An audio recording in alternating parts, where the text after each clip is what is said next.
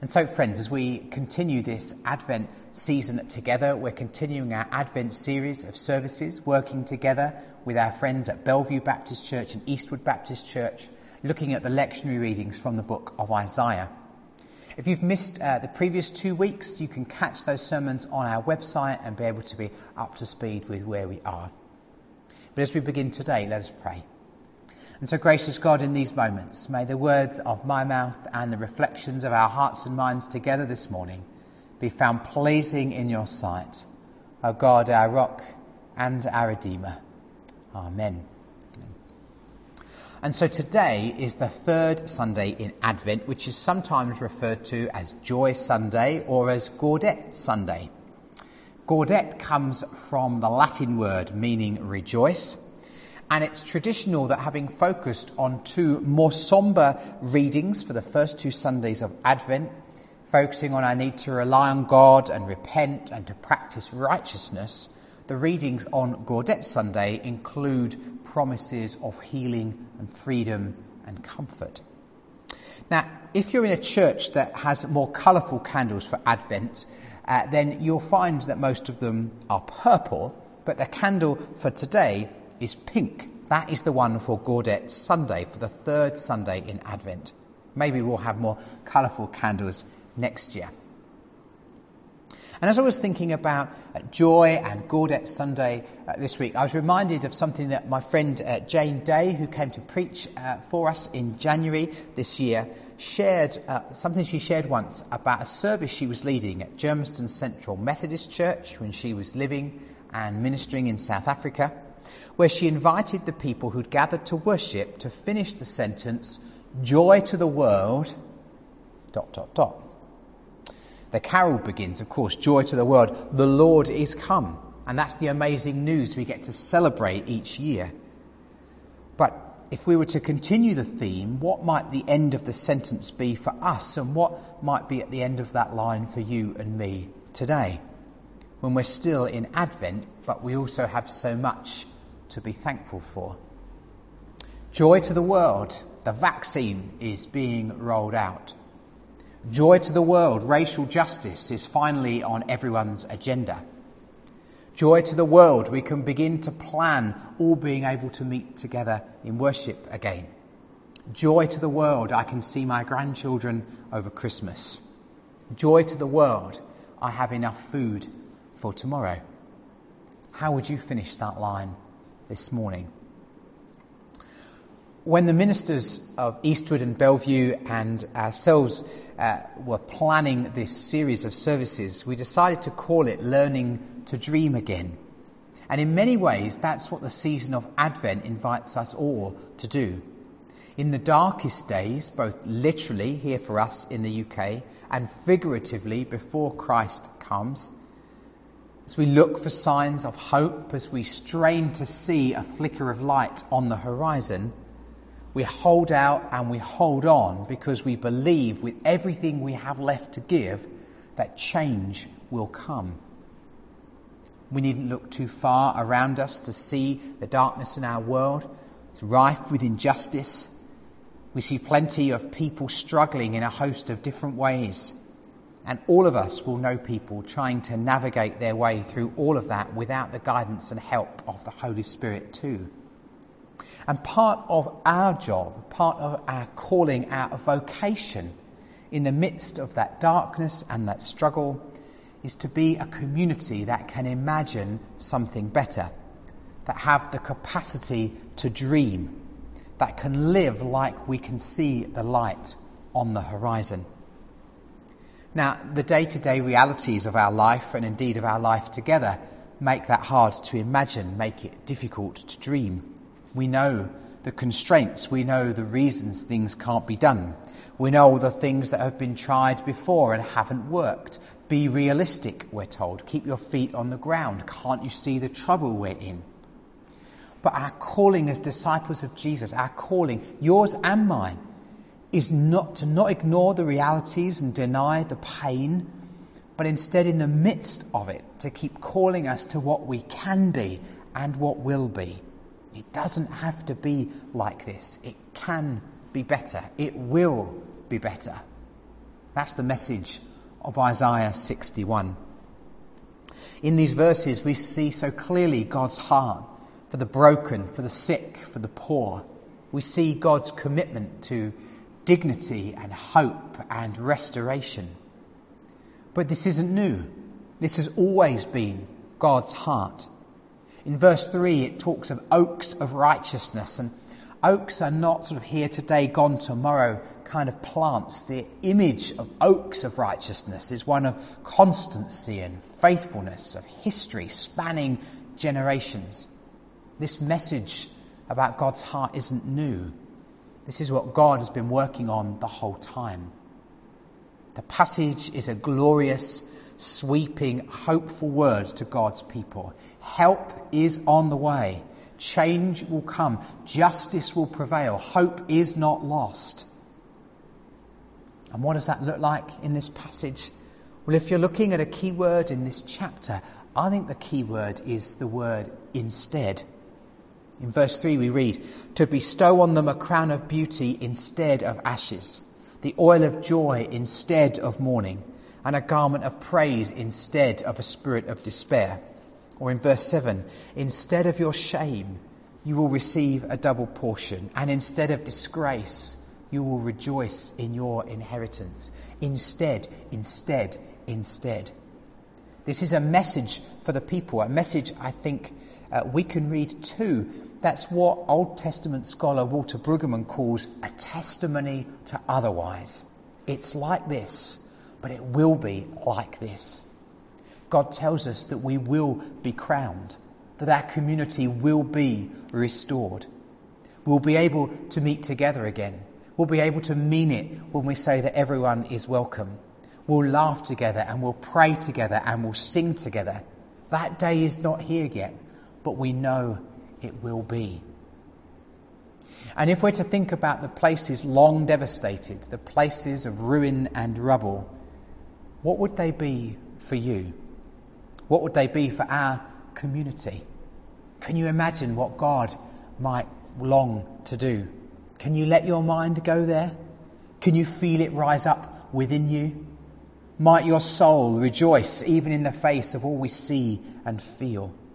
Can we join with Mary, who recognizes God at work in her body despite all the questions that brings and sings, My soul glorifies the Lord, my spirit rejoices in God, my Saviour?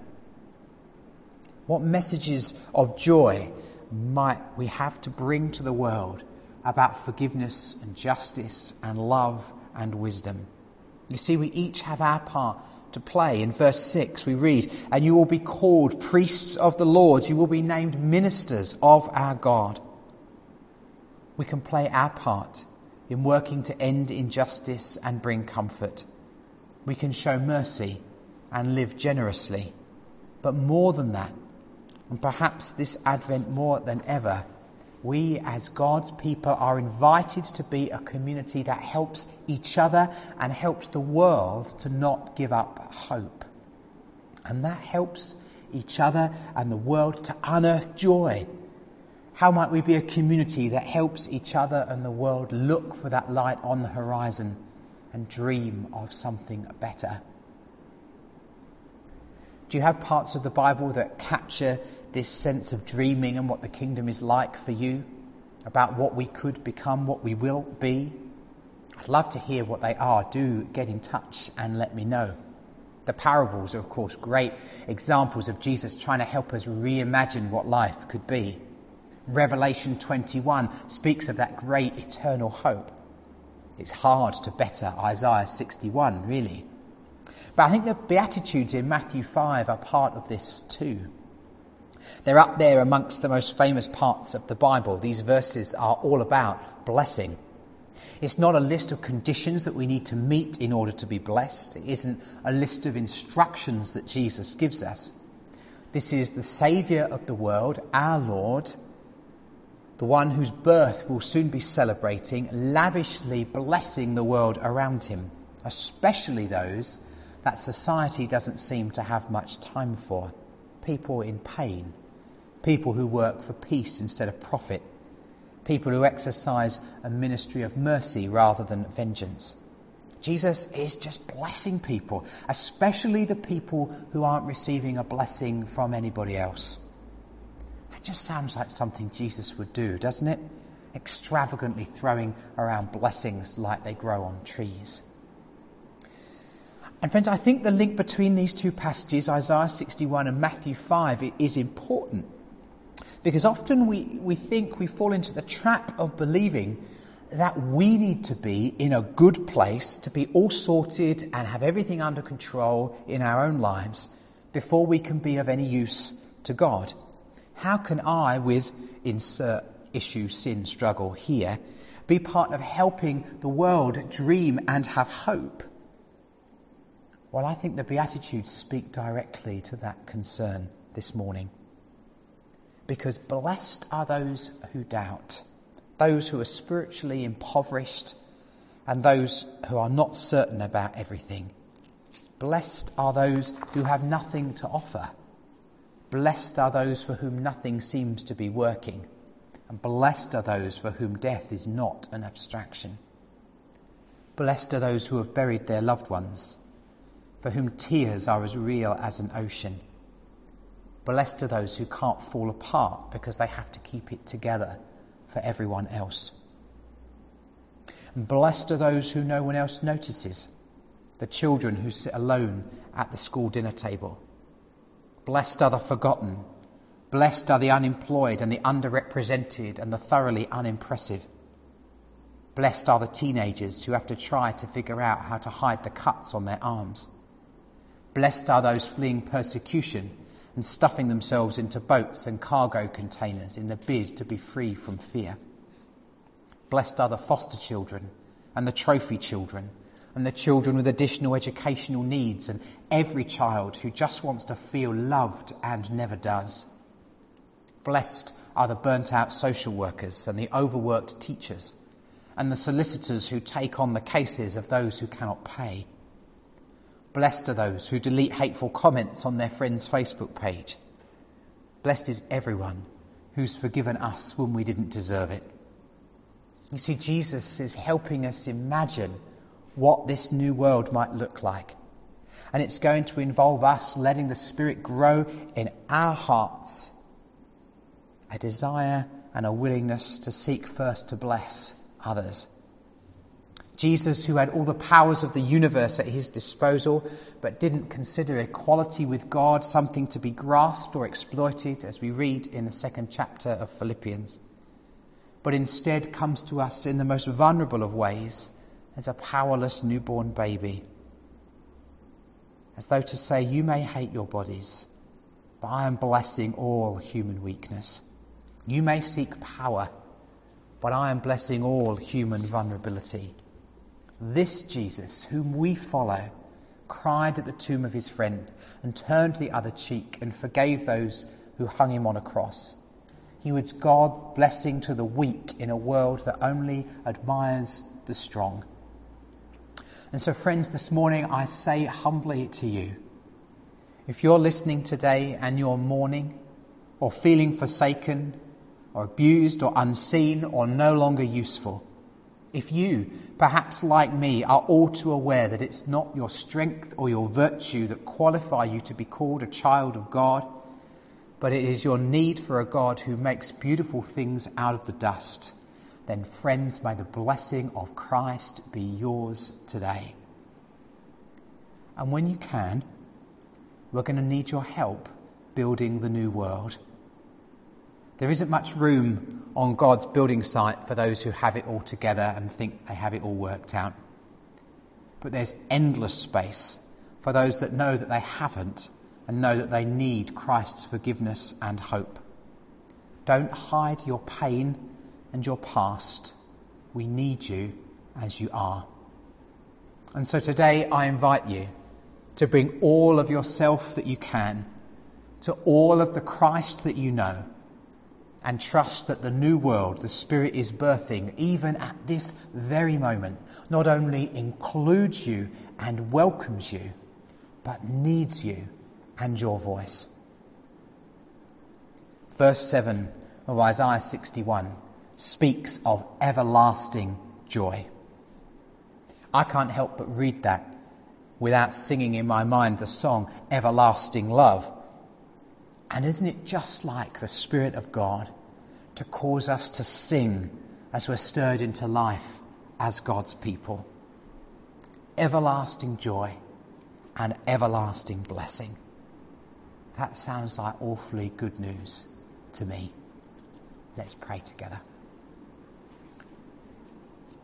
And so, gracious God, we thank you for the ways in which you help us dream and work to build a better world. Lord, would you come and inspire us, give us creativity, help us to be brave and bold for you. And Lord, we pray that you would help us to bring our wounds and our pain, our past and our struggles. Help us to bring all of ourselves to you rather than waiting until we feel perfect and ready. And Lord, may you use the darkness and the pain. May you use that in part of your kingdom work to help others discover the goodness of God for themselves. This we pray in the precious name of Jesus Christ. Amen.